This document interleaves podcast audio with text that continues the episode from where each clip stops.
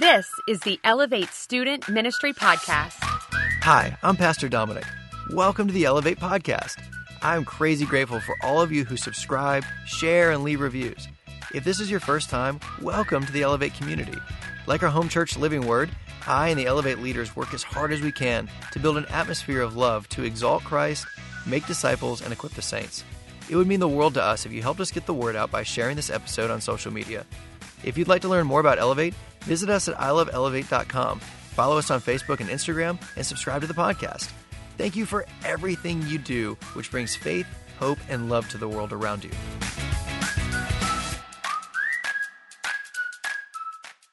Welcome, Elevate. How are y'all doing tonight? Whoa. All right, we got we got to stir things up just a little bit. All right, let's give some glory to the Lord by talking just a little bit for a brief moment about who we're here to elevate. You ready for this? Elevate! Jesus! Come on, wake up! Elevate! Jesus! Oh, y'all ought to wake up! Elevate! Jesus! Yeah, I'm excited to dig into His Word tonight. It is a beautiful message. It's going to pinch a little bit because I know it kicked me in the rear end.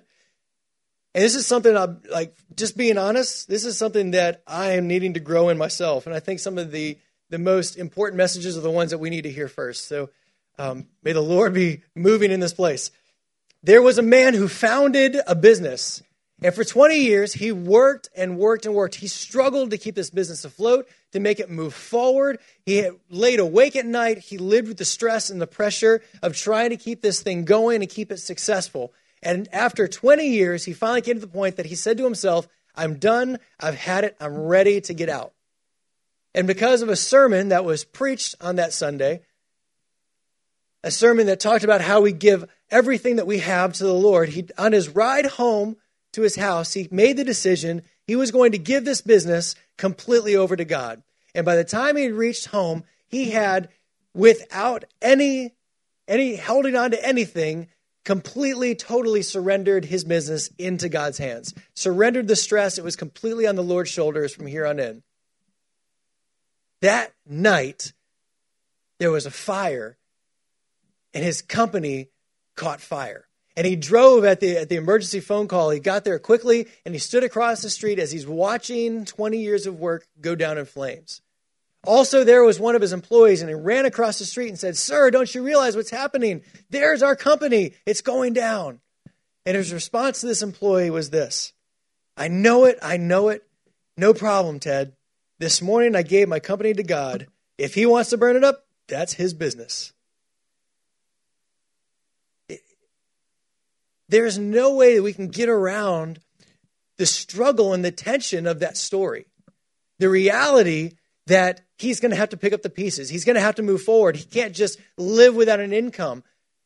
But there is also a lack of a strain that he would have had had that not been on the shoulders of God. There's now a new CEO. There is now someone who is actually genuinely in charge of things that he has no control over. And that was a release. He was able to surrender to the Lord. I want to take a look at a verse tonight in Isaiah 64, it's verse 8.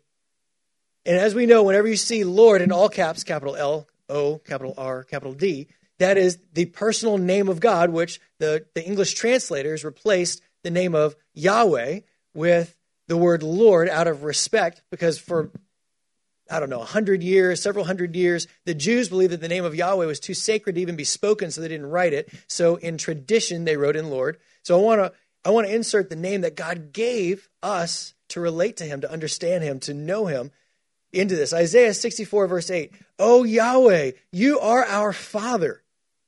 We are the clay, and you are our potter. We are all the work of your hand. What is this verse saying about our God?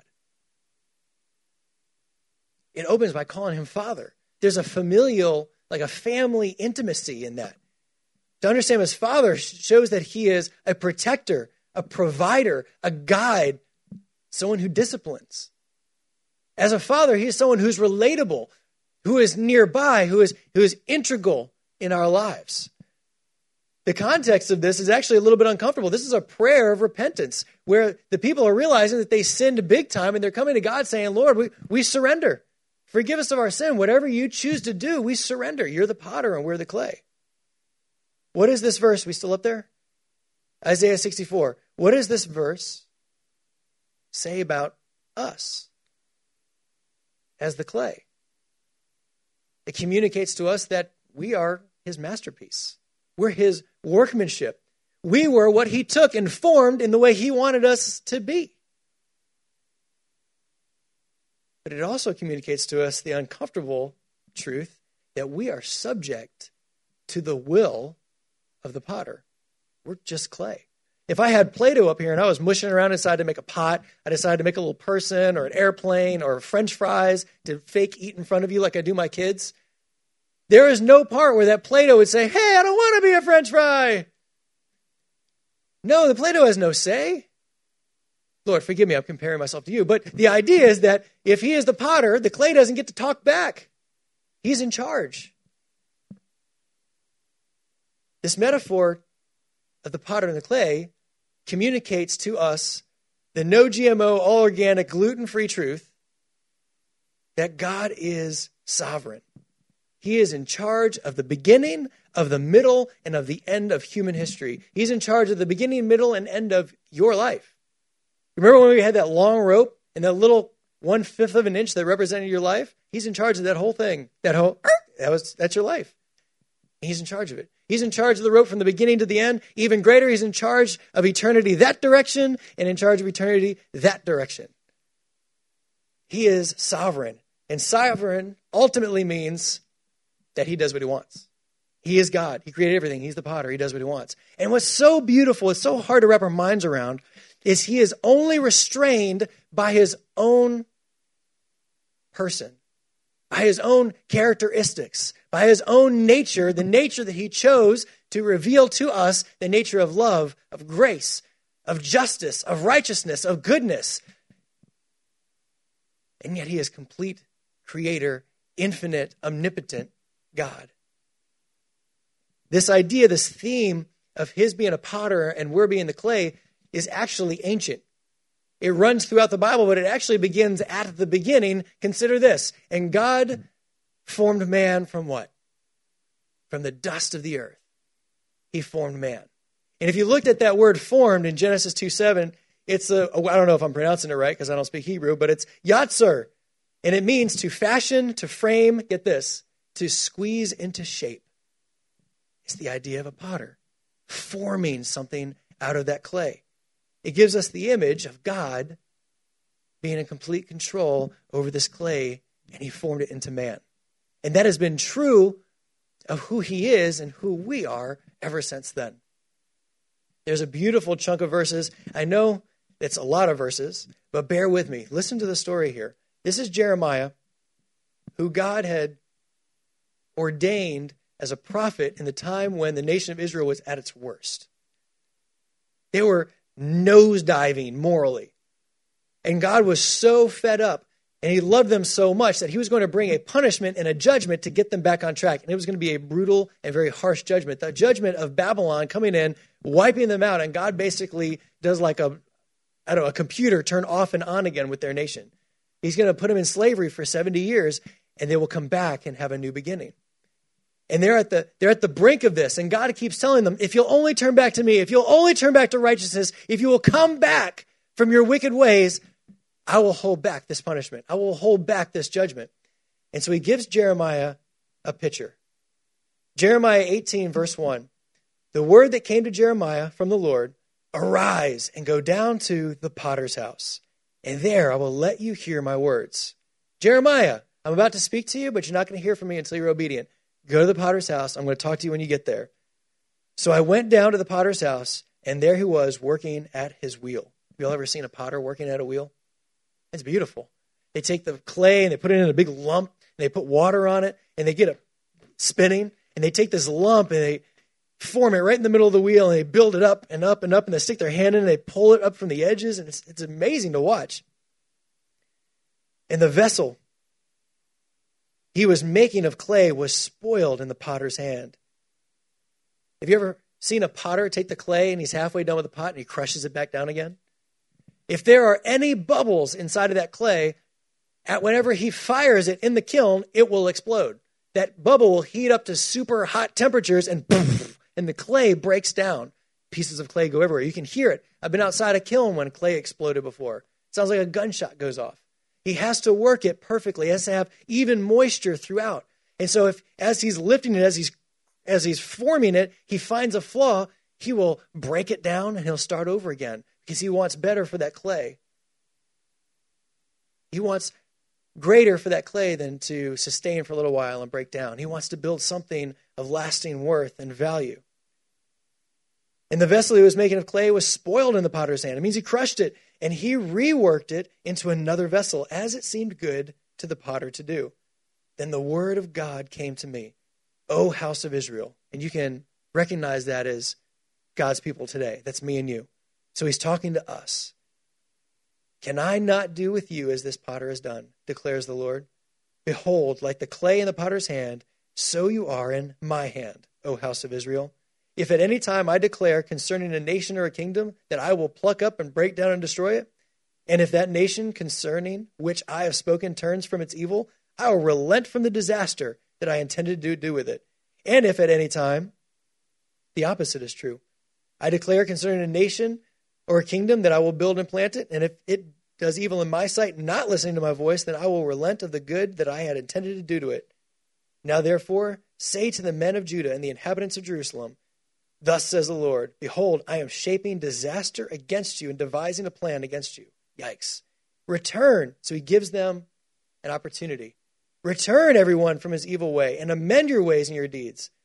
But what do they say? What's their response to Jeremiah? So Jeremiah goes and he tells them this. And he's like, Guys, God's telling me that, it, that we're like the clay in a potter's hand. And he's saying that he's going to bring destruction, but if we'll turn from our wickedness, that he'll relent from it. And what do they say? But they say, That is in vain. We will follow our own plans, and we will, everyone, act according to the stubbornness of his evil heart. Well, that's pretty rude. He, God is the sovereign creator, and that's that. I love how Isaiah says this.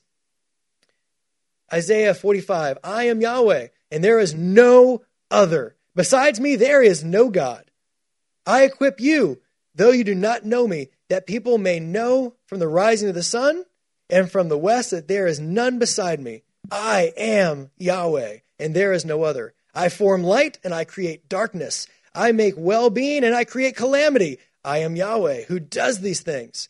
Woe to him who strives with him, who argues with God who formed him. A pot among earthen pots. We're all just clay pots looking at each other.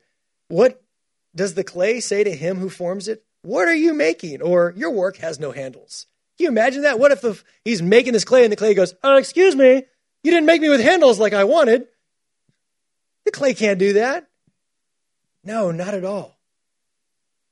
I love it. It gives us this picture. This picture in Isaiah is like, there is no other God. It's like God saying, I am on this plane of existence. And I created everything on that plane down there of existence.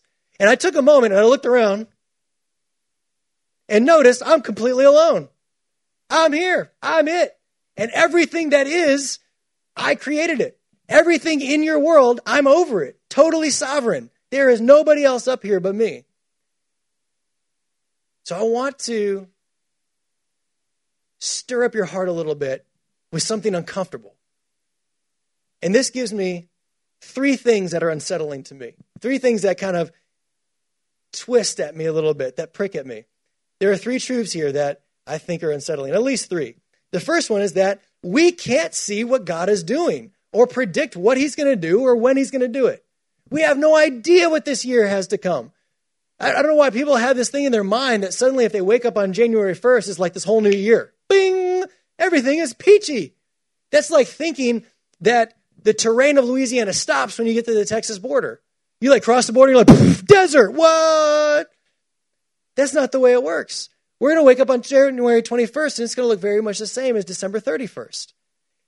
It's going to look very much the same in that we still have a God who is sovereign, who is in control, who is holding his people in his hand, who is absolutely dependable, who loves you, who loves me, and he has got your future in his hands.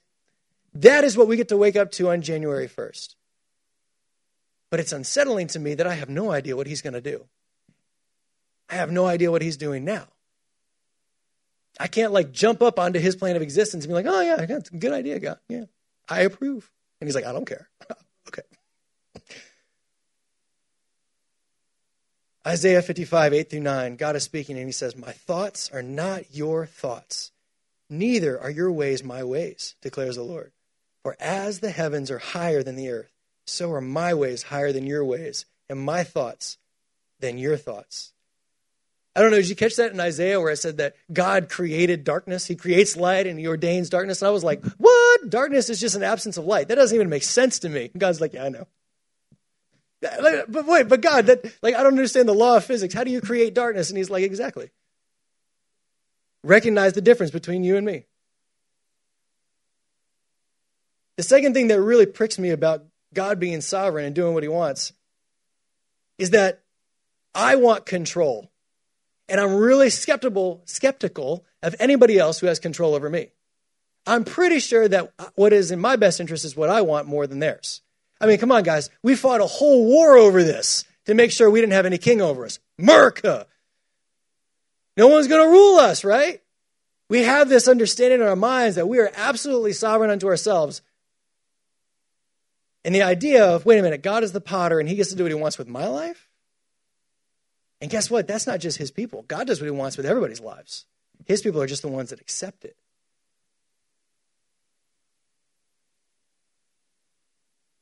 In fact, the reverse is true. We desperately try to control God. How much effort have you put into trying to get God to do what you want him to do?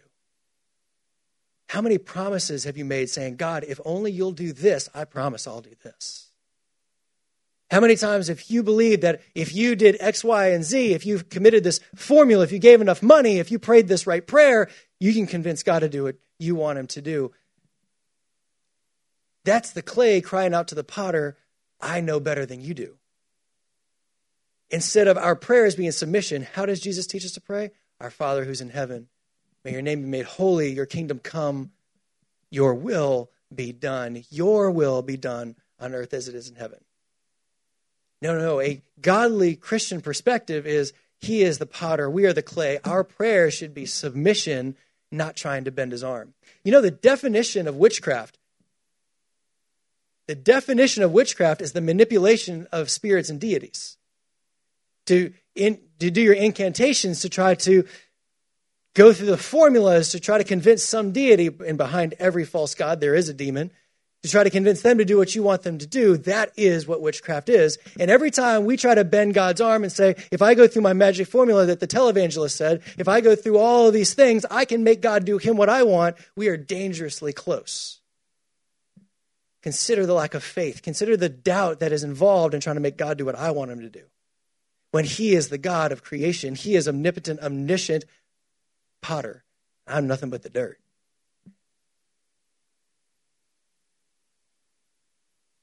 The third thing that really pinches me about this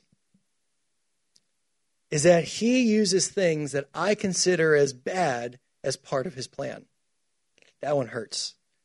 That means that he may put things in my life that I think are awful. He may make, I may make decisions that totally fall apart that I was trying to do for him and I feel awful. Or maybe somebody in my life dies. God, guys, this is 2021. In a crowd this big, one of us is going to lose someone that we care about this year. That is, there's no way around that. We're going to, we're going to endure hardships. And God is going to use those sometimes for discipline. Remember what he says in, in the Jeremiah passage? If we don't turn from our wicked ways, he's going to bring judgment. But you know what? So many times he's just using these things as opportunities to sharpen us, to mold us, to experience pain. It's like going to the gym, you're going to hurt. You're going to have to struggle over and over and over again because God is building his men and women of God that can endure hard times to come, that will be the ones that are still standing when everybody else is wiped away. God has that for you, but you're not going to get there by spiritually sitting on your rear end. He's going to bring us through hard times. That's uncomfortable to me. Remember the guy whose business burned down? God is using these opportunities. Here's something I've been chewing on for a while. in our minds, we believe that a young man or young woman in the home grows up to become self sufficient. If a parent does a good job, they can train that boy or girl into an adult who is self sustaining, right? That, that's, that's what we hope. I hope all my kids can go out, they can handle their own jobs, they can, ha- they can handle their own marriages, they can make decisions that are wise. That's what we hope. We want them to be strong, wise, graceful, self sufficient members of society. And that is totally acceptable and good. But in the Christian realm, it's completely backwards. A strong Christian, a mature Christian, is a dependent Christian. This is not something where we hope that you spiritually grow up so that you can now go out on your own apart from God. I am spiritually good unto myself. No. The idea of a mature Christian is that they are trusting themselves less today than they were yesterday. Are you following me? That is the sign of a mature believer is that they take steps of faith that they have no idea how it's going to work out. They just know God told them to that they can endure hardships that they see no way out of, but they endure hardships gracefully because they trust God more today than they did yesterday.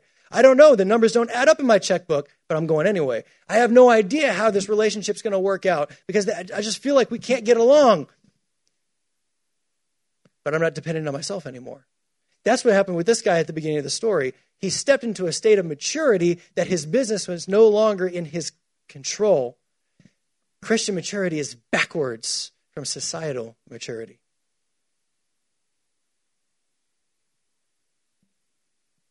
Now, there are three things about God being the potter that give me comfort, and I'd like to share those with you. At least three things. The first one is that in the history of mankind, God has constantly and consistently acted justly. Scripture is full of his testimonies of people looking back, going, Look how faithful and just our God was. Yes, God calls himself just, but he doesn't just testify to himself. He also has endless lists in the Bible of people going, Look how he's been faithful from generation to generation to generation to generation. Check out Psalm 136. The whole psalm is nothing more than a testimonial of how many times God showed up and proved faithful and just in hard times. Every godly person that I know keeps not every godly, the most mature godly people that I know keep journals of everything that God has done throughout their years, and they look back over the year and over the decades of what God has done before. And God has always consistently acted justly. And so if I if I have to accept the fact that he's in control and I'm not in control and he's the potter and I'm the clay, it is good to know and comforting to know he is a just God and he's going to do what is right. The second thing that I find comfort in is that he gives us the power to choose. He is absolutely sovereign. He is absolutely in control of human history, and I don't understand how, but at the same time, he has afforded us free will in it. Remember that Jeremiah passage? He says, If you'll turn from your wicked ways, if you turn back to me, he is always giving them a choice. He has always laid out in front of us an option. Will we trust him or will we not? That if word is so beautiful. That is God's love for us saying, I am in complete control and I'm actually giving you responsibility. I don't know about you, but I'm a little scared of my own responsibility. I'm going to mess this mug up. Thank God that we can trust in Him with all of our hearts, that we don't have to lean on our understanding, that if all our ways will acknowledge Him, He will direct our paths. I thank God that if we plan our ways, He will direct our steps. Thank God that He makes everything come together for the good of those who love Him. I can find comfort in knowing that he's given me the power to choose. Second Chronicles 7:14, beautiful verse, and it begins with that beautiful word, if my people who are called by my name humble themselves and pray and seek my face and turn from their wicked ways, then I will hear them from heaven and will forgive their sin and heal their land. And it begins with if. You have the choice of who you will trust. Will you trust the potter or you trust the clay? Will you trust him or you trust yourself?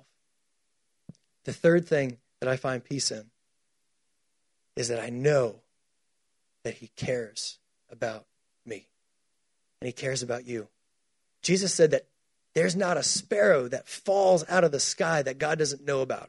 And if he cares about the sparrow, how much more does he care about you? There's a I have this beautiful memory. I was 10, 11 years old. Has anybody heard of Promise Keepers? Anybody? Maybe your dads went to Promise Keepers. It is an organization just for men, and it trains men in being men of integrity. And for about 10 years, Promise Keepers was kind of like the biggest movement in the Christian Christendom, in the world. And throughout the country, they would have multiple, multiple conferences. And at every conference, they were having 50, 60, 70, 80,000 men filling up the biggest arenas in the nation. And these men were going home and they were being better husbands, better ministers, better friends. It was amazing. It was beautiful. And at 10 years old, my dad started taking me to Promise Keepers conferences. At the, the peak of Promise Keepers was probably this meeting at, George, at the Washington, D.C. And they filled up, I'm, I'm not kidding, men from the Washington Monument all the way to the Capitol. That space was nothing but people. We couldn't even get through. We have an aerial shot and it's just full. There's no gaps. There was 1.2 million men in one space worshiping God together at the Capitol. And I was one of those little neon hats right in the middle. It was one conference that we were at. There were 60,000 men in one. We were in the Astrodome in Houston, filled up the whole place.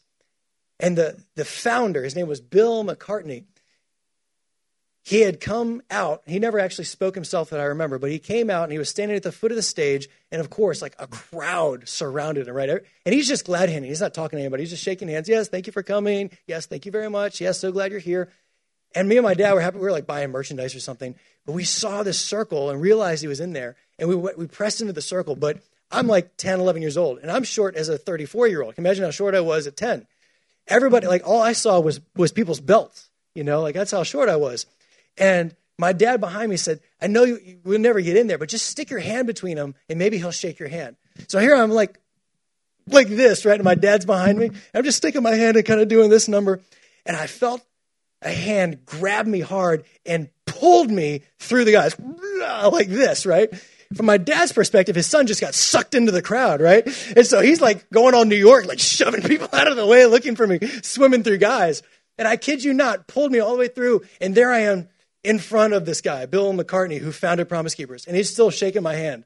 I'm, I'm, I, I don't even, you know? And my dad comes, whoa, where's my son, you know? And he stood there in front of that whole auditorium in this break between speakers and he had this long conversation with just me, my dad. I don't even remember him letting go of my hand. And I don't remember a thing that he said, but I will never forget the way he made me feel. I'm in an auditorium in an arena of 60,000 people that are more important, certainly taller than I was. And he took all of this free time between these speakers to talk to me. You have to understand, when I brought out that rope, and he had one fifth of an inch that represented your life and the history of mankind, that was it. And I'm going through and I'm like, wow, look how insignificant your life is. You have to realize that's true. Consider you're just a speck of dust in this parish from an aerial view. How much more on the planet? Zoom out into the galaxies. Like you're terribly insignificant. The only thing that makes you significant is that the God of creation shined his spotlight on you and gave you his full attention. That's it. How incredible and how beautiful that God would pick every one of you out of the crowd and pull you right through to have an eye to eye connection with Him. That He would say, I choose you to be important. I choose you to be special. And you know what? I'm going way more than a handshake. I'm giving everything so that you can be with me for the rest of your life and for all of eternity. What kind of God do we serve?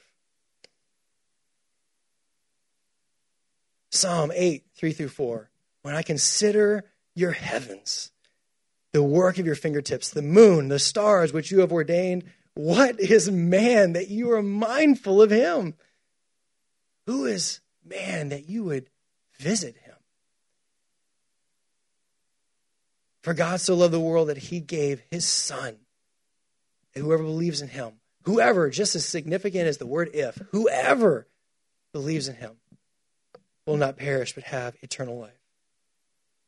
Listen to this beautiful psalm from David. Psalm 121, 1 through 8. I lift up my eyes to the hills. From where does my help come from? You know what? His help doesn't come from the hills. My help comes from Yahweh, who made heaven and earth.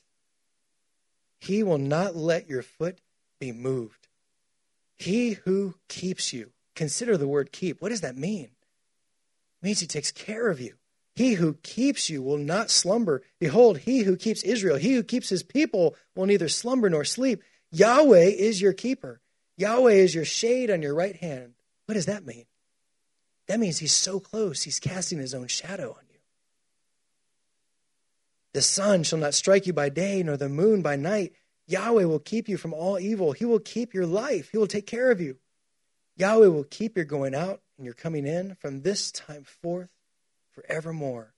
You can find peace that your God cares about you. Wow. Who is our God? That would zoom in through the universe to love us. Oh Lord, you are our Father. We are the clay and you are our potter. We are all the work of your hand. Recap God is the potter and we're just the clay. He's in charge of the beginning, middle, and end of history. Ultimately, he just does what he wants. Christian maturity is dependency, complete dependency. The most mature people trust God more in themselves the least. And we can take peace in knowing that He is just, that He gives us the power to choose, and that He cares for us. So I got to ask you, what in your life right now is uncertain? Coming up in 2021, what is it that you're looking forward and it's hazy, it's gray, maybe it just seems all out impossible? What is it in your life? What is it in your family or your work or your future or, or school? What's look, looking forward? What is it that's completely uncertain to you? Now let's look inward. What in you, about you, do you wish would change? In your character, is there a sin that you're struggling with, or is there just a, an aspect that you just wish you could do better at? Maybe you just forget your friends when they're not around. What is it about you that you're like, Lord, I, I wish you, you would just mold this aspect of me? Get this part out. What is that? You can take peace in knowing, in your deepest knower, that He is in control. He is sovereign in your life. He is molding you. He is molding this year. He is molding this youth ministry. He is molding your family. He is molding your church. He is at work. And just like when He created you, He is forming it into shape. So here's your challenge for tonight, this week. If you have a phone, most of you do, set a reminder in your calendar for December 29th, 2021. That's one year from now. And I'd like you to answer in the notes, answer those two questions.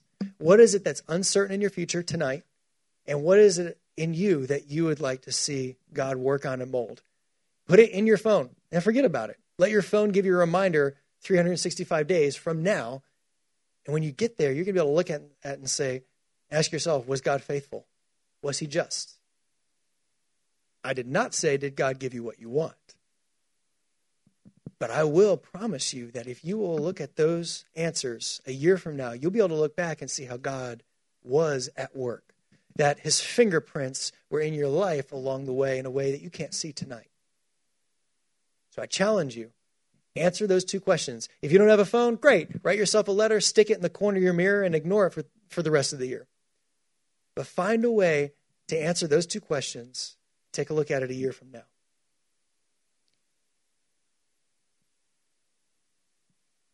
I love you, Elevate. I want you guys to come to a place of peace because your life no longer belongs to you. That seems like an uncomfortable place, but you haven't experienced real freedom until you have made yourself a servant, a son and daughter of the God who is actually in control. Remember, all of creation is underneath his will. He is doing exactly what he wants in human history, whether they worship him or not. The only difference between them and us is we have the peace of knowing that we're surrendered. We just go, okay, God, you got it. I trust you. Everybody else is just fighting. There are missionaries in this room. Yes, some of the kind of missionaries that cross seas and give up their lives and they learn new languages. Absolutely. Wipe yourself with a banana leaf. Go, more power to you. I'm excited for you. There are also missionaries in this room that are on oil rigs. There are missionaries in this room that are going to work from offices. There are missionaries in this room that are going to work within companies from the inside out. You have no idea what your God can do through your life if you will surrender. Because He will work, but He doesn't have to use you. We're just clay. There's another part in Scripture that says He makes some vessels for honor and some for dishonor. And then He gives them the choice. Me personally, I don't care what He uses me for. I just want to be in His house.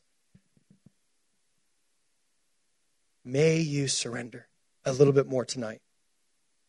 Heavenly Father,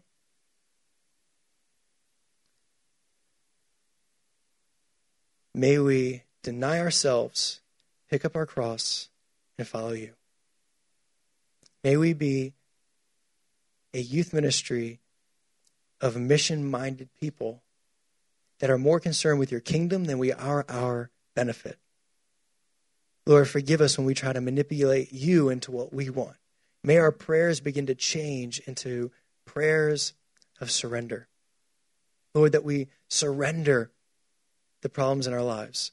Give us new vision that we start seeing issues and problems and struggles and pain as you're being at work in us. May we be willing clay May our hearts be soft towards you so that you can mold us without having to break us down or remake us over and over again. And I pray that we'll find peace in knowing that you care. Holy Spirit, come fill your people. In Jesus' holy, precious name. Amen. Love you guys. Thank you for listening. Episodes are recorded every Wednesday at Elevate Student Ministry. All students, 7th through 12th grades, are welcome.